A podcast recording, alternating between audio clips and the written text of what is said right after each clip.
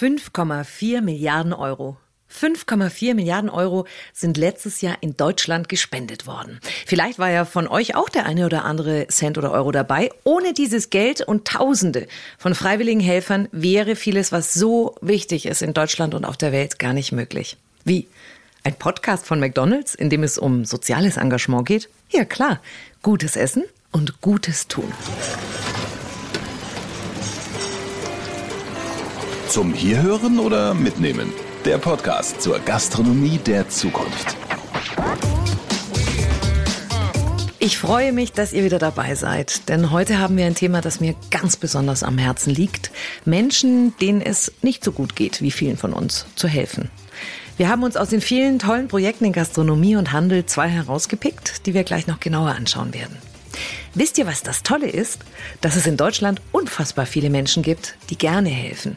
Das liegt auch daran, dass Menschen, die helfen, glücklicher und zufriedener sind. Das hat die Glücksstudie von McDonald's Deutschland mit dem Rheingold-Institut 2018 gezeigt. Und Menschen, die helfen, stärken das eigene Selbstwertgefühl. Also, wie viele Menschen engagieren sich in Deutschland ehrenamtlich? Was glaubt ihr? 17 Millionen und es werden immer mehr. Das ist die gute Nachricht. Und weil es schon genügend schlechte Nachrichten gibt, machen wir gleich mit den guten weiter. 5,4 Milliarden Euro. Das ist die Summe der Spenden von Privatpersonen in Deutschland letztes Jahr. Überraschend, oder? Wie gesagt, vielleicht ist ja auch der eine oder andere Cent von euch dabei. Vielleicht habt ihr ja bei eurem letzten Restaurantbesuch bei Mc's da was in diese kleinen durchsichtigen Spendenhäuschen gesteckt. Allein über diese kleinen Spendenhäuschen sind im letzten Jahr 1,4 Millionen Euro zusammengekommen. Und das, entschuldigen noch mal kurz der Hinweis, obwohl ja die Restaurants pandemiebedingt zu hatten. Äh, irre. In den Jahren zuvor waren die Summen übrigens fast doppelt so hoch. Und was passiert jetzt mit dem Geld? Die McDonalds Kinderhilfestiftung, das habt ihr vielleicht schon mal gehört, die bekommen 100 Prozent der Spenden. Und was genau machen die mit den Spenden? Und was sind diese Ronald McDonald Häuser? Ich gebe es ganz ehrlich zu, mir haben die auch lange gar nichts gesagt, bis ein enger Arbeitskollege mit seinem kleinen Baby in eine Herzklinik musste. Eine OP an einem gerade mal sechs Monate alten Baby. Also wer Mama oder Papa ist von euch, das ist knackig. Da kommt eine echt harte Zeit auf einen zu. Und damit die eben immer in der Nähe des Babys sein konnten, hatten sie großes Glück, weil neben der Klinik ein Ronald McDonald Haus war. In dem haben sie während der schwierigen und auch beängstigenden Tage und Wochen Unterschlupf gefunden. Im Rhein-Sieg-Kreis steht das Ronald McDonald Haus St. Augustin direkt auf dem Gelände einer großen Kinderklinik. Es ist ein moderner Neubau mit viel Holz und viel Glas und viel Platz für Hoffnung, aber auch Angst und auch Trauer. Sabine Dawabi ist die Leiterin des Ronald McDonald Hauses St. Augustin. Frau Dawabi, wenn Sie Ihr Haus beschreiben würden, mit Wörtern wie Mut, Rückzug, Freude, Angst, Trauer, Leben und Hoffnung, wie würden Sie Ihr Haus beschreiben? Mit all dem, was Sie gerade gesagt haben, aber vor allen Dingen mit ganz viel Herz. Also hier merkt man, ähm, die Zuversicht, hier, hier merkt man den Mut und hier merkt man einfach, dass hier das Herz am rechten Fleck ist. Wie stellen wir uns das vor? Also wir spielen das mal mit mir durch. Mein Kind liegt mit einer schweren Erkrankung in der Kinderklinik. Ich habe als Mama da eine gewisse Zeit verbringen dürfen. Und jetzt komme ich zu Ihnen ins Haus. Was erwartet mich da? Wie sieht da so mein Tag aus? Es ist so, dass die Klinik Sie empfiehlt für dieses Haus und Ihnen sagt, da drüben gibt es ein Ronald McDonald Haus, melden Sie sich dort einfach. Sie kommen dann zu uns. Sie melden sich an und Sie haben die Möglichkeit, ein Apartment zu beziehen. Das Apartment ist für Sie schon vorbereitet. Sie können sich ähm, direkt dort aufhalten und Sie haben von dann an einen Schlüssel für unser Haus und es ist Ihr Zuhause auf Zeit, so lange wie Sie es brauchen. Gibt es da Menschen, mit denen ich mich austauschen kann, wenn ich vielleicht traurig bin oder unsicher bin, was eben mit meinem Kind passiert? Ja, auf jeden Fall. Also es ist so, dass unser Haus hier in St. Augustin 25 Apartments hat, die in der Regel auch belegt sind und dann haben Sie natürlich 25 oder 24 andere Familien, mit denen Sie sich austauschen können. Und da finden Sie immer Gleichgesinnte, die ein ähnliches Problem haben, mit denen man sprechen kann. Und das ist in der Situation auch extrem wichtig. Haben Sie da Großfamilien auch drinnen oder sind das immer nur einzelne Elternteile oder auch Elternpaare? Auch das sind auch Elternpaare. Das sind immer, also die Apartments können mit bis zu vier Personen belegt werden. Ähm, das ist in Nicht-Corona-Zeiten so, dass auch Oma oder Opa da sein können oder die beste Freundin. Also derjenige, der wirklich, ja, am allerwichtigsten ist für die, für die Bezugsperson des Klinikkindes. Ah, das heißt also, wenn ich da schon eingecheckt habe, ich nenne das jetzt mal so in Anführungsstrichen, ja. dann könnte auch meine Mutter mal vorbeikommen oder die genau. Schwiegermutter und mich unterstützen und ah, okay. Genau. Was ganz profan ist, was kostet das denn bei Ihnen da ein Apartment zu belegen? Es ist so, dass die ähm, Übernachtungskosten in der Regel von der Krankenkasse getragen werden. Das sind 22,50 Euro pro Apartment, die zu zahlen sind. Und wenn ein Kind auf Intensivstation liegt, dann kann ja niemand bei dem Kind übernachten. Dann übernimmt die Kasse die Kosten hier fürs Haus. Wenn ein Elternteil beim Kind schläft und der Papa zum Beispiel hier bei uns sich in der Nähe aufhalten möchte, dann kann er äh, das Zimmer dann selber finanzieren und gut bezahlen. Okay. Jetzt haben Sie vorhin gesagt, die Familien können sich gegenseitig unterstützen. Wahrscheinlich gibt es auch irgendwie einen Aufenthaltsraum, wo die sich treffen, mhm. oder? Okay. Mhm. Die haben ein wunderschönes großes Foyer. Also Sie haben unser Haus ja so toll beschrieben, wenn man da reinkommt. Das ist ganz, ganz toll lichtdurchflutet. Ein großes Foyer, in dem äh, zu Nicht-Corona-Zeiten eine lange Tafel steht. Es ist ganz, ganz gemütlich. Es ist wunderschön eingerichtet. Wir legen sehr viel Wert darauf, dass ähm, ein ganz tolles Ambiente einfach da ist. Dass die Eltern auch immer wieder mal was anderes sehen, dass dort jahreszeitlich dekoriert ist und man einfach auch immer merkt, ja, es ist einfach die Zeit, die vergeht und die Eltern sind den ganzen Tag im Krankenhaus, dass sie aber auch solche Anreize bekommen. Sie müssen sich ja einfach vorstellen, dass die Familien zum Teil wahnsinnig lange hier sind und dann ist es ihr Zuhause. Was heißt wahnsinnig lang? Von welchen Zeiträumen sprechen wir da? Mm, also durchschnittlich ist es so, dass die Eltern über 20 Tage hier sind, aber wir haben viele Familien, die viel, viel länger da sind. Wir haben jetzt eine Familie, die ist seit dem 4. Mai hier, die wird sicherlich auch noch ähm, bis Anfang nächsten Jahres hier bleiben müssen. Dass Familien auch mal ein halbes Jahr oder Jahr da sind, ist schon auch aufgrund der Erkrankung der Kinder ähm, sehr, sehr häufig so. Wächst da auch was zwischen Ihnen und Ihrem Team und diesen Familien? Ja, ganz, ganz häufig ist das so. Okay.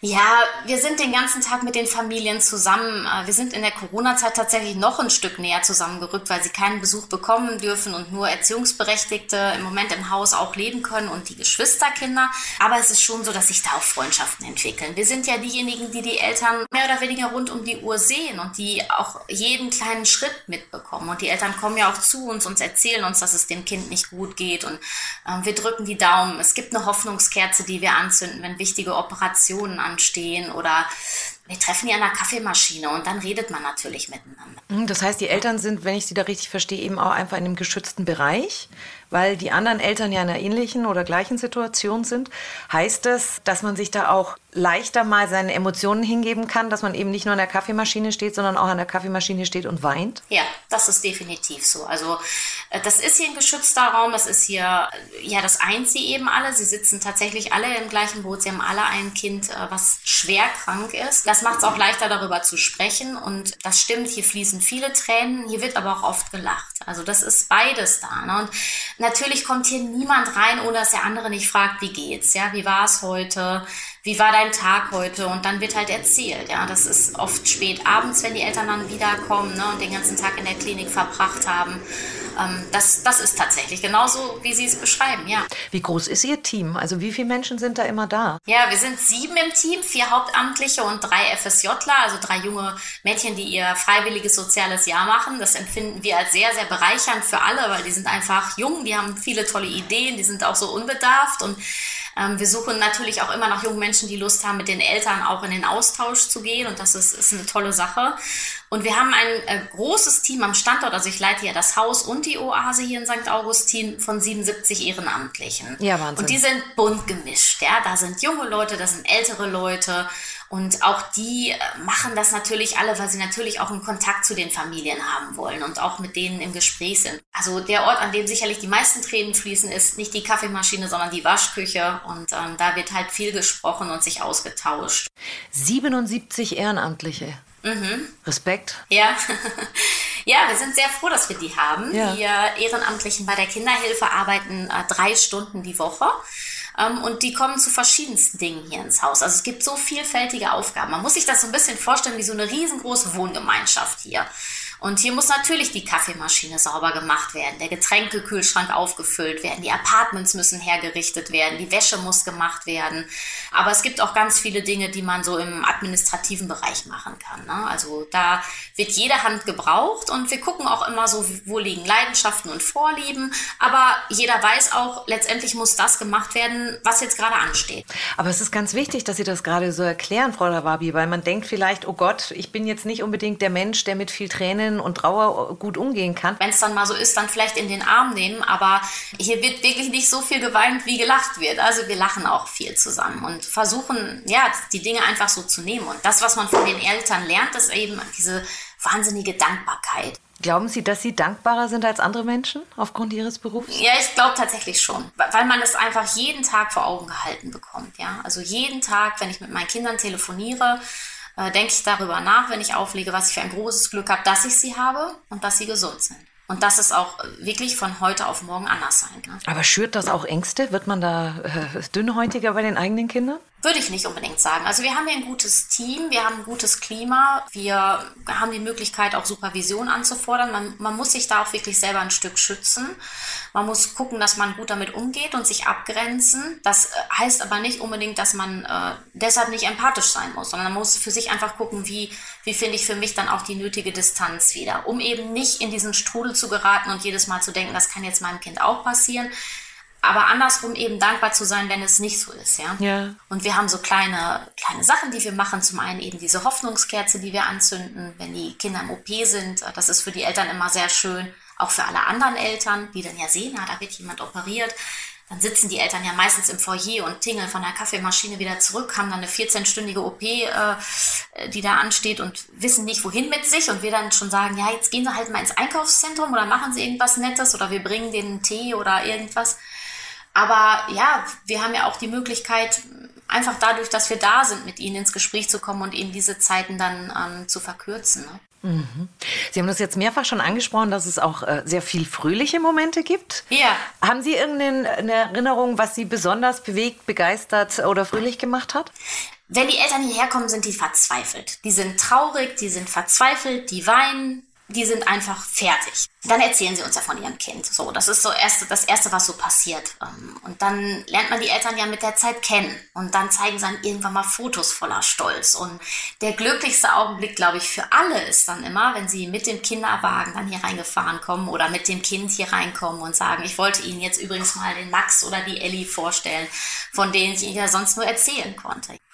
Und ich für mich kann, glaube ich, sagen, dass ich äh, im letzten Jahr wirklich so den glücklichsten Moment erlebt habe. Das hat mich sehr berührt. Es gibt eine Familie, die einen Sohn haben, Noah. Noah ist ähm, schwer herzkrank, kann leider auch gar nicht hören, hat eine starke geistige Behinderung und ist schon unzählige Male operiert worden und die Familie war auch schon oft hier. Irgendwann war dann eine Operation und tatsächlich war es bei, bei Noah so, dass die 14,5 Stunden gedauert hat, die Eltern hier wirklich durchgedreht sind, das kaum aushalten konnten das ein wirklich furchtbarer Tag war. Ja, als die Operation zu Ende war, kam der Papa zu mir und hat gesagt, Sabine, es ist nicht gut gelaufen. Das Leben von Noah hängt am seidenen Faden. Und ähm, das war so einer der schlimmsten Augenblicke für mich, weil ich dachte, also jetzt braucht es eine Armee von Schutzengeln, die diesem Jungen hilft. Wir haben alle so an ihn geglaubt. Ich habe tatsächlich nachts auch nicht gut geschlafen. Wir waren im Team äh, hin und her gerissen. Wir haben dann immer so ein kleines Magnetherz, das heften wir dann an unsere Belegungstafel und wir haben viel an Noah gedacht. Und am 28. Dezember ist Noah entlassen worden und wir hatten den Weihnachtsbaum noch aufgebaut. Und ich habe gedacht, Noah kommt und dem geht's ganz schlecht. Und Noah kam und ist in seiner Strumpfhose auf diesen Weihnachtsbaum zugelaufen und hat gesagt, oh, ja, und hat diesen Baum bestaunt. Und das war für mich das schönste Erlebnis. Und wenn ich da jetzt von erzähle, dann habe ich wirklich Gänsehaut. Und ich habe tatsächlich auch ein paar Tränchen vergossen, weil ich so gerührt war und mich so gefreut habe, dass der Junge das geschafft hat. Ich habe letzte Woche eine Karte von äh, der Familie bekommen. Noah ist jetzt eingeschult worden in eine integrative Schule und das sind ja so die Momente, die wir auch im Team teilen und wo wir uns dann richtig freuen und wo wir dann auch sagen, ja, das, das, das ist einfach auch toll, hier Teil dessen sein zu dürfen. Was für eine schöne Geschichte. Hm, wirklich sehr schön. Das heißt, Sie halten auch weiterhin Kontakt zu den Familien? Ja, wenn die Familien das möchten. Sie haben vorhin das Thema Corona schon mehrfach angesprochen. Wie sehr beutelt Sie das auch bei Ihnen im Haus? Wie schwierig ist die Situation? Ja, die ist natürlich schwierig. Vielleicht als allererstes, ich bin wahnsinnig glücklich und stolz, dass wir unser Haus keinen einzigen Tag schließen mussten. Für die Familien ist das natürlich schwer. Es besteht natürlich auch hier eine Maskenpflicht. Ähm, Abstand halten ist eine Regel. Natürlich die Hygienevorschriften. Das ist schwer, wenn man traurig ist und wenn man Trost braucht und wenn es einem nicht gut geht, sich an all diese Dinge zu halten und daran zu denken. Aber richtig schlimm ist für die Familien eigentlich, dass sie keinen Besuch bekommen dürfen. Und ähm, das fehlt ihnen einfach. Ne? Ähm, dass Oma und Opa mal da sein dürfen, vielleicht mal einen Kuchen bringen. Wenn man ein Baby bekommen hat, was krank zur Welt kommt, gratuliert einem ja niemand. Und ja, es ist natürlich auch diese Hemmschwelle da, dann kann niemand hierher kommen. Und das ist schon wirklich schwierig für die Familien. Mhm. Jedes Haus hat ja auch einen prominenten Paten letztendlich. Bei Ja. Ihnen ist es Oliver Pocher. Jetzt denkt man sich so, das ist aber irgendwie ein bisschen schräg, ne? Der Pocher, der hat ja schon, also seine Auftritte sind ja legendär. Ist das besonders gut, dass es gerade ein Comedian ist, der Ihr äh, Haus unterstützt, so nach dem Motto, Lachen ist die beste Medizin oder in die Richtung? Also Oliver Pocher kommt hier als Privatperson zu uns. Der ist nicht der Comedian. Der ist die Privatperson Oliver Pocher, der mit total viel Herzblut und Leidenschaft äh, seine Schirmherrschaft hier übernommen hat. Er kommt uns regelmäßig besuchen. Er kommt alleine, er kommt mit Amira. Er war mit seinen Kindern hier und hat äh, den Kindern das Haus gezeigt. Ähm, er nimmt sich sehr viel Zeit für die Eltern und er ist dann tatsächlich nicht der Comedian, sondern die Privatperson, der Vater Oliver Pocher, ähm, der mit den Eltern spricht, ähm, der natürlich, der ist Oliver Pocher ist per se lustig, aber überhaupt nicht das, was, was jetzt den, den Comedian anbetrifft. Ne? Ähm, er hat das Thema, nimmt er wirklich auch immer mit. Wenn er bei einer Spielshow gewinnt, dann bekommen wir die Spenden davon. Ähm, er hat selber auch eine Patenschaft übernommen, schon mehrfach jetzt äh, für ein Apartment. Also er nimmt das sehr ernst. Das, was er nicht tut, er berichtet nicht drüber, weil ähm, er immer sagt, ne, ich mache das nicht, um darüber zu berichten. Wir dürfen dann davon erzählen, aber er macht es eben, weil es ihm einfach wirklich eine Herzensangelegenheit ist. Wenn ich Ihnen so zuhöre, also ganz abgesehen davon, dass ich mich bei Ihnen bedanken möchte und Ihrem Team, dass Sie so eine Arbeit leisten, das ist schon wahnsinnig wichtig und auch echt schön. Sie werden sicherlich das eine oder andere auch brauchen, oder? Äh, neben Spenden, eben ehrenamtliche Helfer, was kann man ihnen Gutes tun? Und auch den anderen Ronald McDonald Häusern. Genau, auch den anderen Ronald McDonald Häusern. Also ähm, jedes Haus hat eine eigene Facebook-Seite und hat, ähm, ist ja auch über die Homepage der Stiftung, wird es ja vorgestellt. Die Häuser haben in der Regel eine Wunschliste mit so Alltagswünschen, die sie haben. Mehl, Zucker, Salz, Pfeffer, äh, Küchenrollen, äh, Alufolie etc. Ähm, aber es gibt natürlich auch ganz viele Wünsche darüber hinaus, die man in den Gesprächen mit den Hausleitungen mitbekommt. Ähm, also wir haben jetzt zum Beispiel hier 25 Apartments und wir verpaten diese Apartments, aber nicht jeder ähm, äh, kann jetzt dafür eine Spende tätigen. Aber darüber kommt man ja ins Gespräch und findet dann gemeinsam raus, wenn sich jemand engagieren möchte, was es denn sein kann, was er geben kann oder möchte. Es ist aber auch so, dass wir natürlich ehrenamtliches Engagement brauchen. Menschen, die sagen, ich möchte mich gerne engagieren, die können sich gerne bei uns melden. Wir gucken dann gemeinsam in verschiedenen Terminen, was kann es denn sein, wo liegt denn so der Schwerpunkt, wo genau möchte ich mich engagieren, in welchem Bereich des Hauses oder der Oase eben auch. Und ähm, es ist auch so, dass man sagen kann, diese, diese drei Stunden pro Woche, das ist mir zu viel. Ich werde Zeitspender. Wann immer ich Zeit habe, melde ich mich und dann unterstütze ich vielleicht mal bei Events oder Veranstaltungen. Ja? Okay, also auf jeden Fall mal da reinklicken und gucken, was die Genau, einzelnen Häuser gerne brauchen. gucken. Okay. Ja, genau. Eine Frage noch, die haben Sie vorhin gestriffen. Was ist der Unterschied zwischen einem Ronald McDonald Haus und der Ronald McDonald Oase? Die Oase ist so ein Rückzugsort inmitten dieses stressigen Klinikalltags. Also ein Ort, der nicht weiß ist, in dem es bunt ist, in dem es schön ist, in dem es kuschelig ist, äh, wo Musik läuft, ähm, wo ich mich zurückziehen kann, wo ich eine Tasse Kaffee trinken kann, wo ich mal in Ruhe telefonieren kann, wo es auch diverse Verwöhnangebote für die Eltern gibt und wo ich vielleicht auch mal mich in den Massagesessel setzen kann und einfach mal ein paar Minuten zur Ruhe kommen kann. Sie müssen sich ja vorstellen, dass die Eltern ja, bis auf die paar Stunden, in denen sie schlafen, kontinuierlich am Krankenbett sitzen. Und man kann irgendwann auf diesen Stühlen nicht mehr sitzen. Und man schafft auch irgendwann nicht mehr die Fassung zu behalten vor dem Kind. Das Kind ist ja krank. Und man muss einfach dann auch mal für sich ein bisschen Zeit haben. Diese Zeit findet man wochentags in der Oase. Bei uns jetzt in St. Augustin von 9 bis 19 Uhr. Und das ist einfach eine tolle Möglichkeit, da mal schnell runter zu huschen und sich da ein paar Minuten Auszeit zu gönnen. Der Unterschied zum Haus ist einfach, dass man im Haus schläft, wohnt, lebt, einen Schlüssel hat und dass man hier sich 365 Tage im Jahr immer aufhalten kann. Ne? Ja, aber das ist ja toll. Also man vergisst ja oft in schwierigen Situationen einfach mal zu atmen und das äh, dann wieder Luft zu holen und wieder Luft zu bekommen. Das ist natürlich eine tolle Möglichkeit. Frau Dawabi, ich, das war ein wunderbares Gespräch. Also äh, vielen Dank für Ihre Offenheit und äh, diese tollen Einblicke, die wir dadurch bekommen haben. Und jetzt, äh, liebe Zuhörer, fleißig klicken und gucken, was die Häuser in der Umgebung bei euch brauchen. Ich danke Ihnen recht herzlich. Ich danke Ihnen. Vielen Dank. Tschüss. Das ist schon irre, oder? Was für uns vielleicht nur ein Euro ist, das ist für eine Familie die Möglichkeit, in der größten persönlichen Not eng zusammenzubleiben. Also, pimmt euren Selbstwert und betätigt euch vielleicht auch ehrenamtlich oder steckt nächstes Mal auch was in die McDonalds Spendenhäuschen.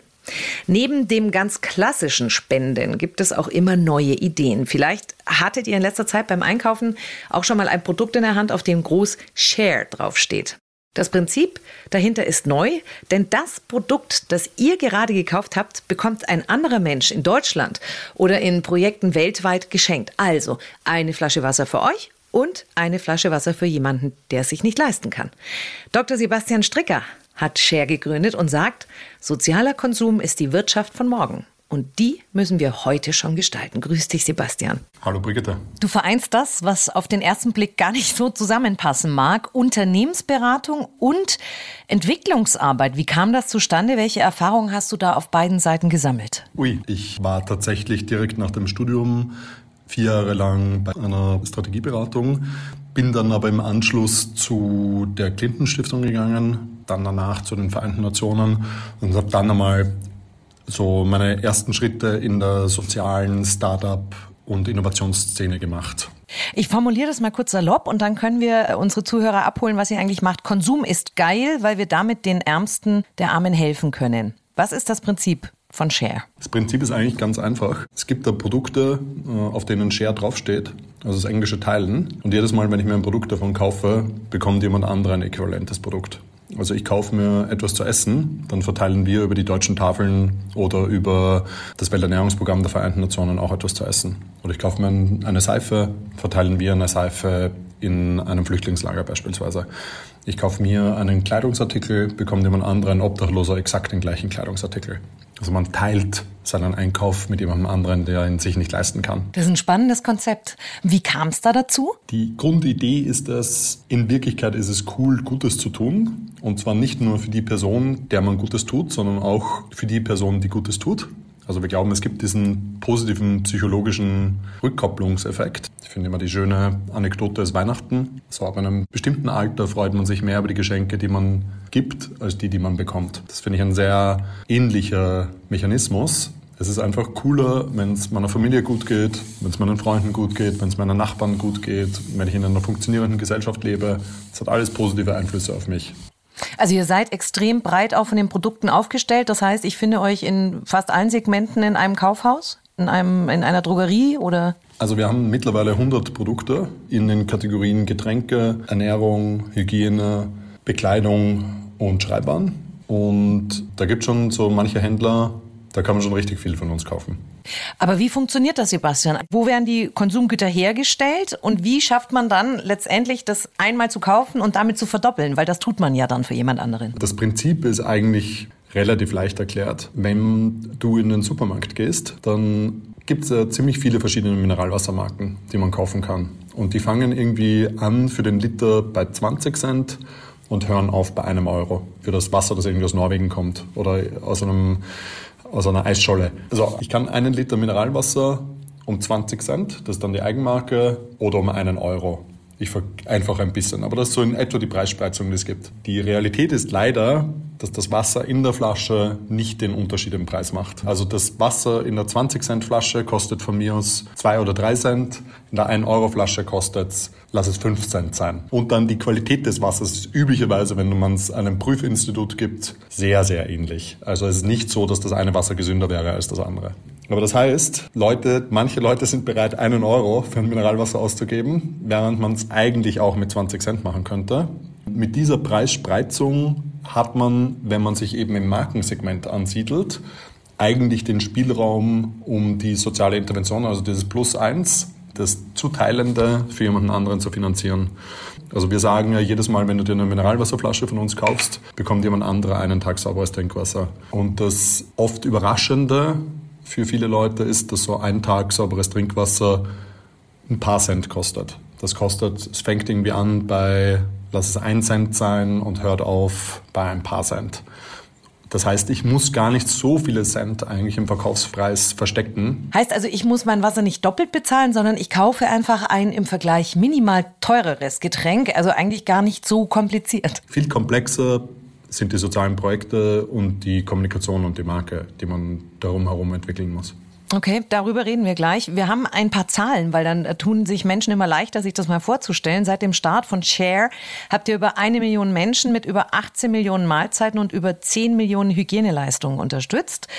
Das sind die blanken und beeindruckenden Zahlen. Lass uns die mit Geschichten befüllen. Wie sehen eure Projekte aus? Ihr nennt auf eurer Seite selber über 100 soziale Projekte. Das ist ja Wahnsinn. Ich habe jetzt gerade unlängst gehört, dass wir allein dieses Jahr über 60 Millionen soziale Interventionen finanzieren werden, also so Shares. Das ist die große Hälfte, die Share ausmacht. Dass wir uns so jetzt auf Basis aller unserer Erfahrungen, die wir ja haben, dass man da die richtigen Projekte auswählt und dann auch durchführt. Nenn uns da zwei, drei Beispiele. Was macht ihr? Wegen meiner Vergangenheit finde ich Schulmahlzeiten sehr, sehr spannend. Mahlzeiten, die in Schulen verteilt werden, die diesen doppelten Effekt haben, dass man nicht nur Hunger bekämpft, sondern auch Bildung unterstützt. Ich glaube, ich bin sehr stolz auf die Partnerschaft, die wir ursprünglich mit den Berliner Tafeln aufgebaut haben, die jetzt die ganzen deutschen Tafeln umfassen. Die Berliner Tafeln waren so eine der Organisationen, die am Anfang an uns geglaubt hat und mit uns eine Partnerschaft eingegangen sind. Ich bin super glücklich darüber, dass wir mit den deutschen Tafeln eine Partnerschaft haben und äh, eben für jede Ernährungsartikel, der von uns gekauft wird, finanzieren wir die Verteilung von einem Lebensmittelkorb. Die, sind ja, die Lebensmittelkörbe an sich sind gespendet von den Supermärkten, aber die müssen auch abgeholt werden und sortiert werden und verteilt werden. Das machen wir dann. Ich bin wahnsinnig stolz auf die Bekleidung. Wir stellen da so ein bisschen einen Modecharakter auf den Kopf. Mode, die ja typischerweise so einen gewissen Exklusivitätscharakter hat oder auf jeden Fall Individualismus Thema hat. Ich kaufe mir eine Lederjacke, will aber nicht unbedingt, dass mein kleiner Bruder genau dieselbe Lederjacke trägt. kaufe mir eine Handtasche und möchte nicht, dass die Kassiererin im Discounter genau dieselbe Handtasche über die Schulter gehängt hat.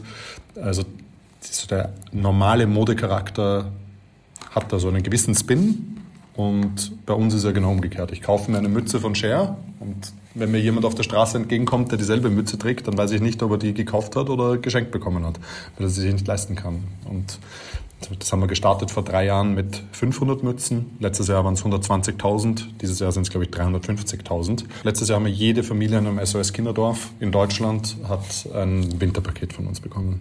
Und dazu kommt dann noch Share the Meal. Das hast du vorhin schon angesprochen. Das ist ein großartiges Engagement zusammen mit des Welternährungsprogramms der United Nations, das du entwickelt hast.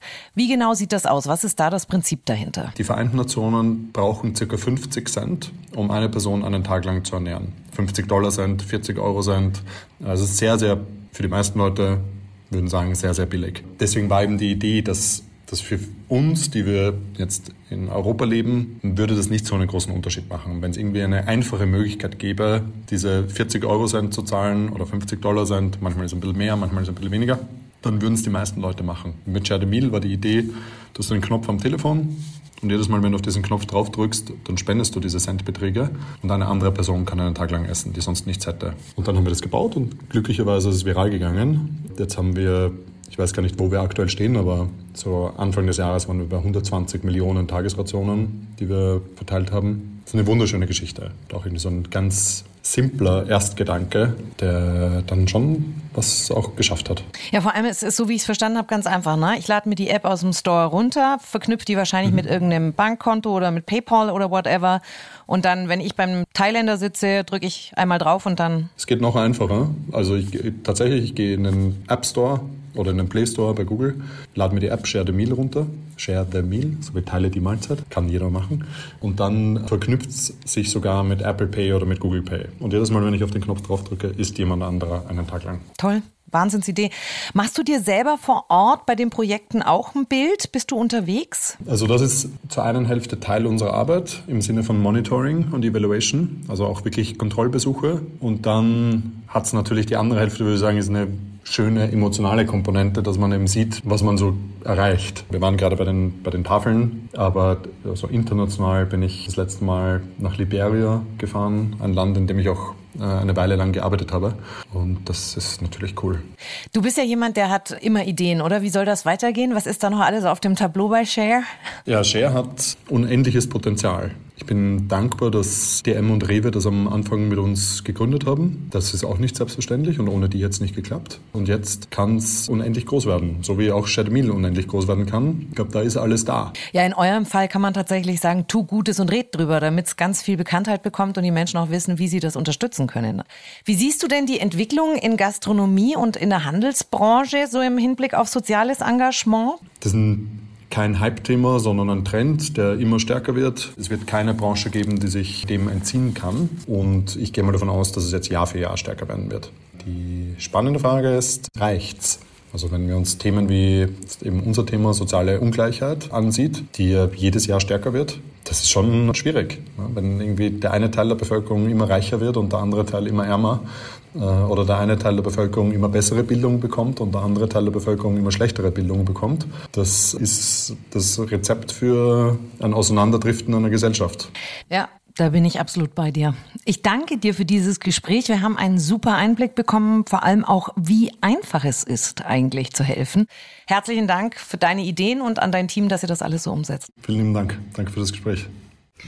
Also, Geht einkaufen und tut Gutes.